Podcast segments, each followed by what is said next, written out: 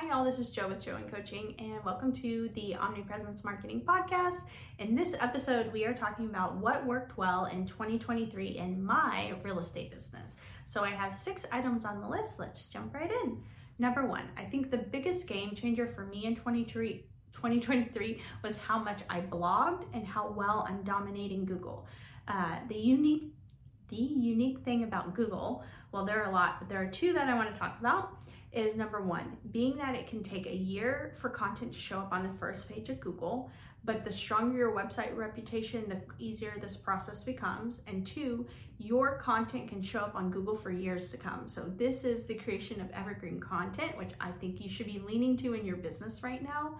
Number two, how well our content syndication method works. We are everywhere. I love when a client tells me that they don't know where they found me because they found me on four different platforms. Like, that's awesome.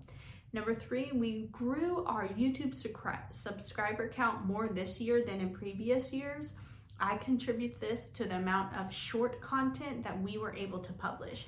We created everything as a reel and then we uploaded as a short um, as well, and then Pinterest as well. So, not on the list is Pinterest. I don't really have a measurement for how much that helped my business, but definitely will not be stopping that anytime soon. I can see. Um, traffic, a ton of traffic from you from Pinterest to my website. Number four, I like having a small team. I love my virtual assistants and I love having one love having one marketing assistant. Um, number five, not trying to grow a huge brokerage and chasing dreams that I didn't actually have. That was in 2021 and 2022. So I love the work life balance I have now. I love the systems I have in place. I love the amount of content we're making. I love like the small amount of effort I have to put into content. I love that I can go out once or twice a week and batch record tons of content. I love sitting here in front of my camera for people and batch recording content. Like there is a lot in my life that is going really well for me that I'm really excited about and it's all from real estate. Like it's all the content that's created opportunities for me. But yeah, number six is just overall really proud of the content we made and the tra- attraction we gained.